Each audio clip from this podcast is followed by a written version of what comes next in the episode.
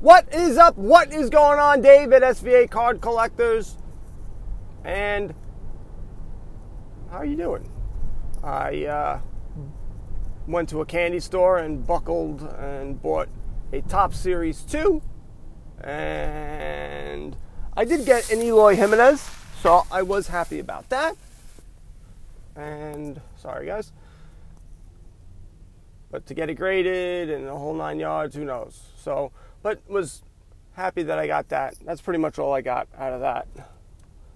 It's really just the rookie card base or bust, which I think it's like most, you know, packs. Um, also, been watching the whatever the hell it's called, the Topps signature, where you get one autograph per box. They're like 50 bucks. It's the ultimate gamble. I don't know why people throw their money at it. I, I, for the life of me, I don't. And I know some people have said that when they bought a case, I believe CRT Sports Cards, he did really, really well when he first started out, um, and that's how it, it, actually got him started.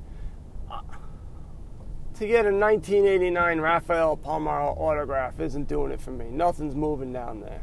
Um, ooh, Frank Viola. That's what we need. Dan Plesac. Maybe I'll get a Dan Plesac auto.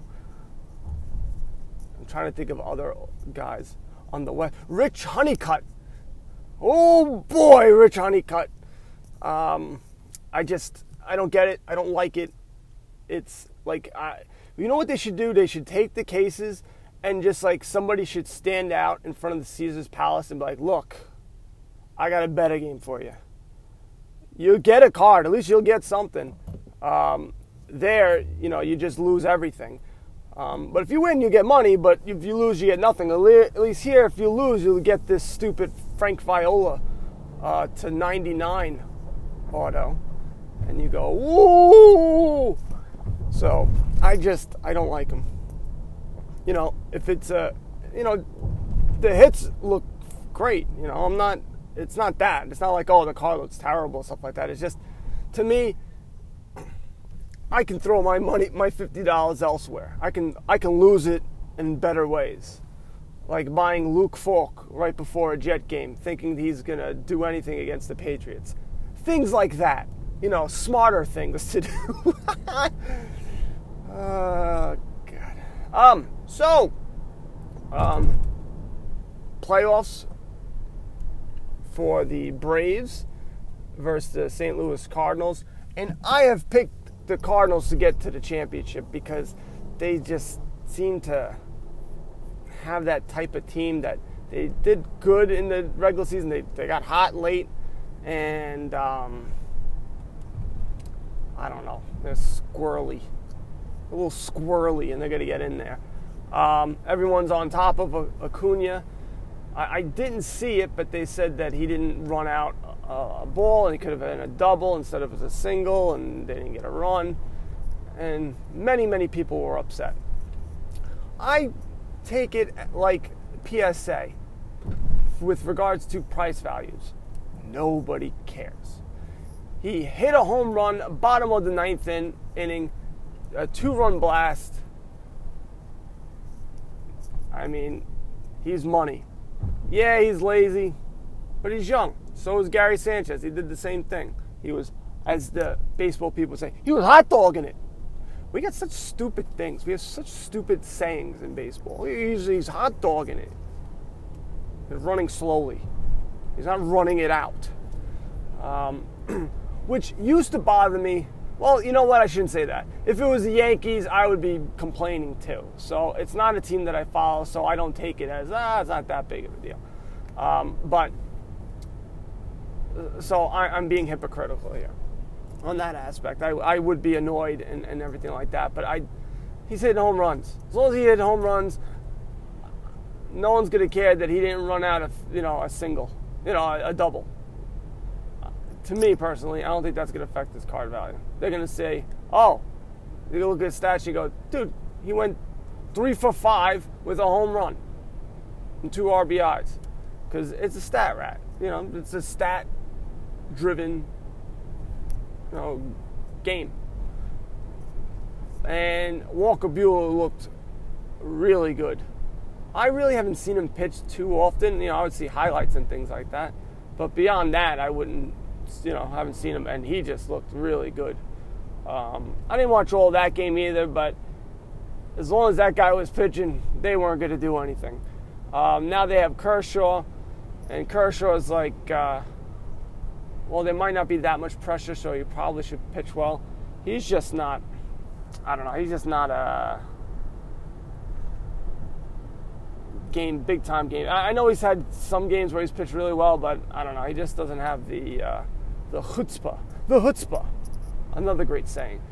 Um, super pumped about today. There's a lot of games going on. Um, I think that Nationals Dodgers game is going to be the best one because you got Kershaw versus uh, Strasburg, and Strasburg pitched really, really well in the playoffs. Um, the Yankees, you're going to see Paxton, and I don't know why to start him game one. I'd rather have Tanaka on it and if we go game five and on an extra day's of rest because he pitches way better on an extra day's rest than he does on his regular, regularly scheduled time. Um, and Paxton, he's unknown. He's yeah, he's pitched great in, in September, but doesn't count. October is what counts. So um, we're gonna see. Maybe it works out well and he's dominant. Um, Twins got some power hitters, baby, baby, and they're due, which I'm very nervous about the dueness. There's a lot of dueness, and the Twins got it. Dueness factor zero for Yankees, Twins to ten. But um, yeah, so that's exciting. I know sort of the football game.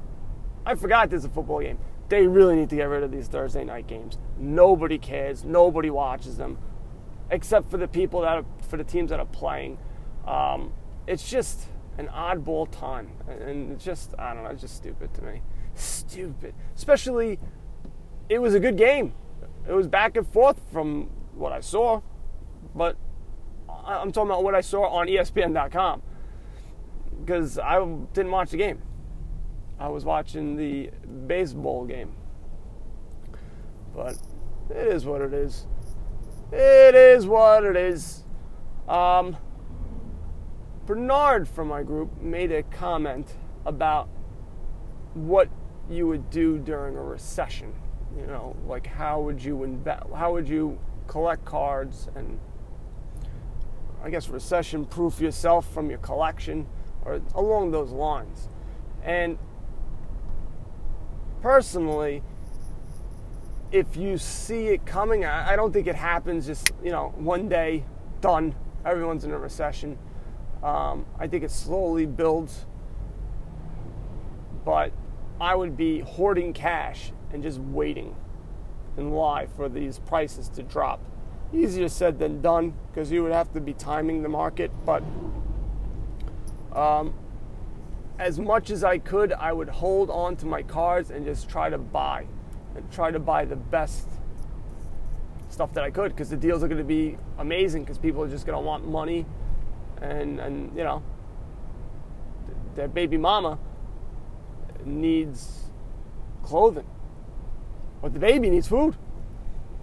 And the baby mama may need food. So it's just then people will be looking to get out and the prices will drop. Eventually they come back up, but I would be hoarding my cash as much as possible and just waiting for opportunities um, and buying lots. That's what I would be doing. And I would go where I see every one of us trying to go to. It's already in baseball. I think they already do a pretty good job with regards to scarcity and um, the cards that are worth the most money are the ones that are scarce. So, um, a Bowman auto to five is worth a ton. And it's not like football where you have, well, the 99 RPA is worth more money than the 25. Why? I don't know. Because. That's the answer. Because. So, there's some stupidity involved in the other, um, you know, football and basketball. Basketball is the same thing. Prism, how many are they numbered to? We don't know, but they're the ones that everyone's got to collect. Okay. And at some point, you know, and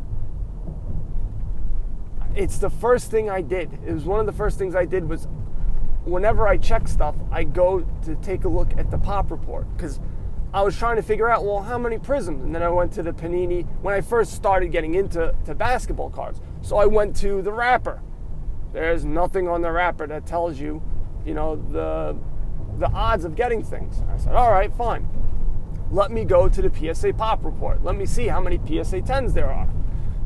And right off the bat, you could tell there's a big difference from when they first started, you know, prisms back in you know 2012 13 14 to what it is today. It's just like obvious if you do uh, just a tiny tiny tiny bit of research. And so those cards are going to be worth a ton of money. So in a recession that's where i'll be focusing on um, focusing on that aspect of getting those earlier prism cards and looking for the numbered cards in the later years. It's just, I mean, that's where the people are, are talking about going now. I don't see it going yet. You know, with regards to prices, silver prisms are going to be worth a ton of money. They can make 10,000 of them this year. They're just going to be worth a lot of money. It is what it is. Um, that's what people that's what people want and that's what people are programmed right now and it will slowly and surely be reprogrammed and eventually something else will be the big thing to, uh, to like it used to be Topps Chrome if i remember correctly for basketball um, and football the older Topps Chrome they go for a ton of money but but nothing dave just but nothing what is this guy doing this guy's just. Come on. Just move over. That a girl. It actually was a girl. I wasn't being a jerk and saying that a girl to a guy. Um, all right, I'm at my job, svacardcollectors.com. Download the app, Flick Chat. Bunch of people have been getting on. More conversations have been had. Guys, you know what to do. Buy some cards and go broke later.